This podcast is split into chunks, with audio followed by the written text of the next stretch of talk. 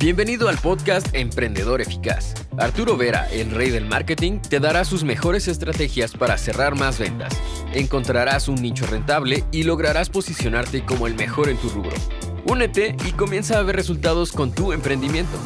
¿Cómo dejar de ser un esclavo en tu negocio? Es un argumento sumamente importante porque todos alguna vez hemos sido esclavos de nuestros negocios.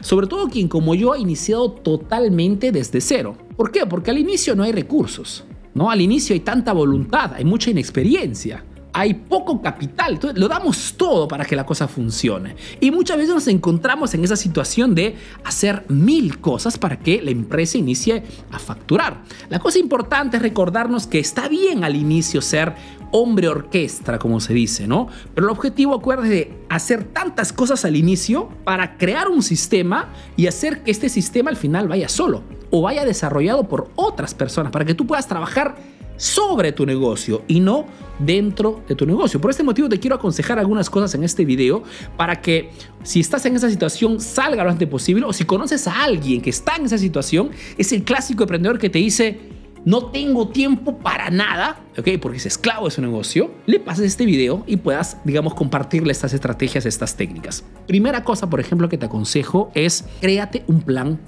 de acción. Lo veo muchísimo de mis estudiantes que de repente entran en contacto conmigo y están en esa situación y están así porque no tienen un plan de marketing, no tienen, digamos, las ideas claras, no saben a dónde están yendo. Y si no tienes una dirección, pues te encuentras en esa desagradable situación de hacer mil cosas y no avanzar mucho, porque cada paso que haces en tu negocio tiene que dirigirse hacia una meta precisa. Y la falta de un plan de acción es fundamental. Cada cosa que haces tiene que tener tres objetivos específicos. O lo que estoy haciendo me ayuda a atraer más clientes. O cada cosa que se hace en el negocio me ayuda a aumentar el ticket de compra promedio. O me ayuda a hacer regresar a los clientes que ya compraron. No hay otras cosas en sí importantes que tu empresa tiene que hacer todos los días. Aquí está el secreto. Y esto lo defines cuando tienes un plan de acción. ¿Quién es mi cliente? ¿Cómo voy a llegar a él? ¿En qué medios? ¿En qué plataformas de redes sociales? ¿Con qué oferta? ¿Cuál será la segunda compra? ¿La tercera compra? ¿Dónde lo vamos a fidelizar?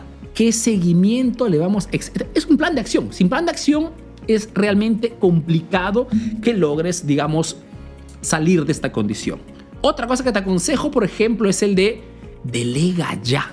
Y esto es otra, una problemática muchas veces de mentalidad. Atención, más que de práctica.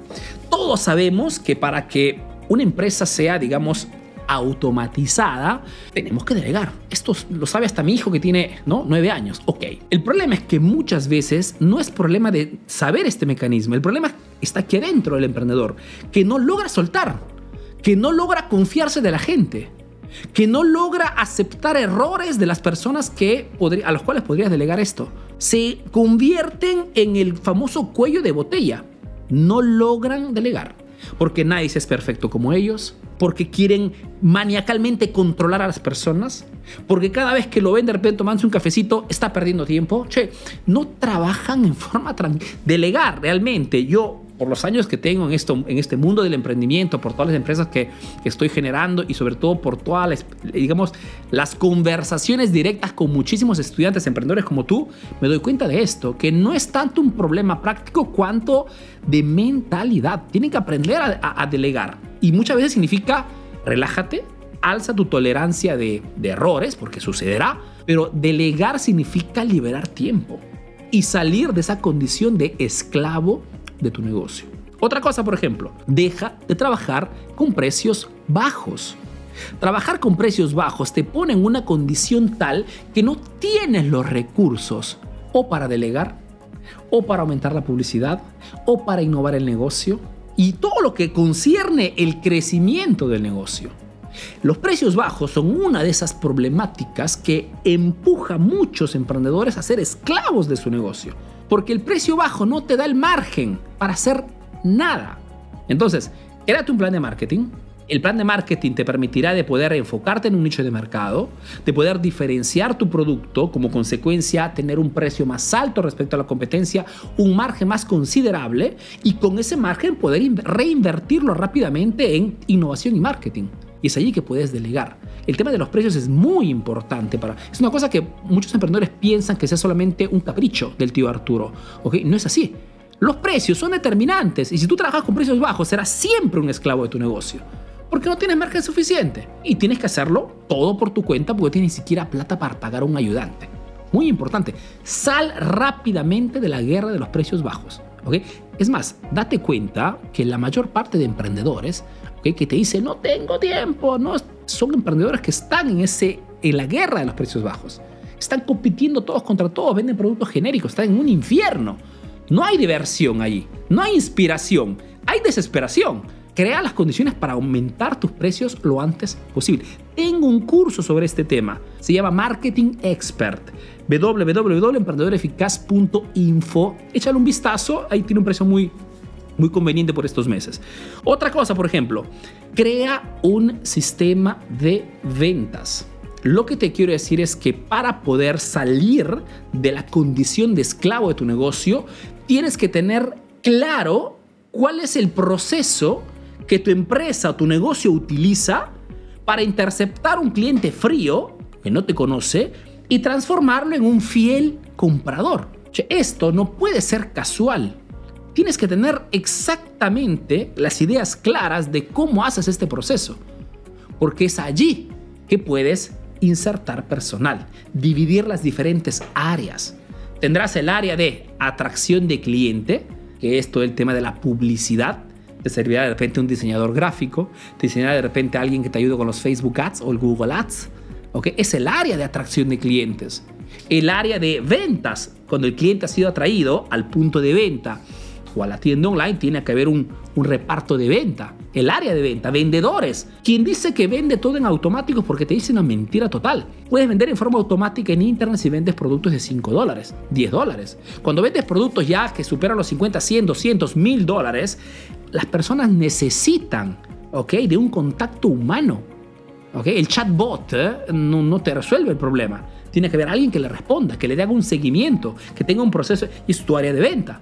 Atracción, venta y retención. Alguien que siga a los clientes en el postventa. Entonces tienes un proceso claro y eso te permite de poder soltar el negocio y ocuparte solamente de perfeccionar las áreas no estás dentro del negocio, trabajas sobre tu negocio. Ya no eres un esclavo, eres el, el boss, eres el crack, eres realmente el dueño del negocio. Es el objetivo, ¿ok? Está bien iniciar desde abajo, pero el objetivo es ese, tienes que alcanzarlo lo antes posible. Otra cosa, cambia de mentalidad. ¿Qué significa?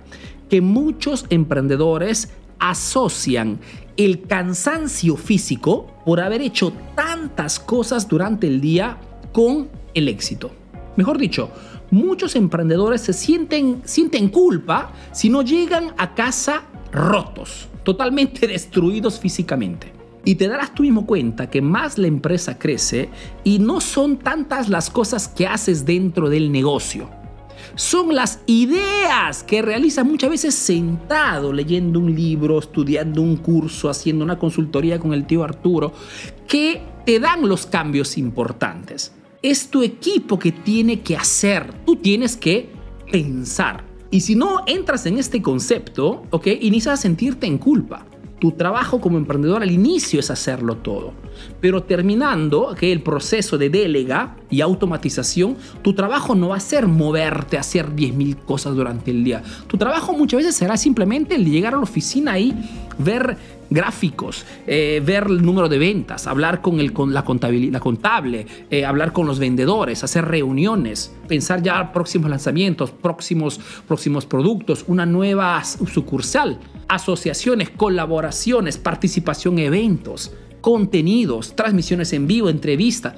Está allí y muchas veces lo haces en tu, en tu, en tu, en tu pupitre, sentado entonces tienes que salir de esa condición mental que muchos asocian con el, cansancio físico con el éxito.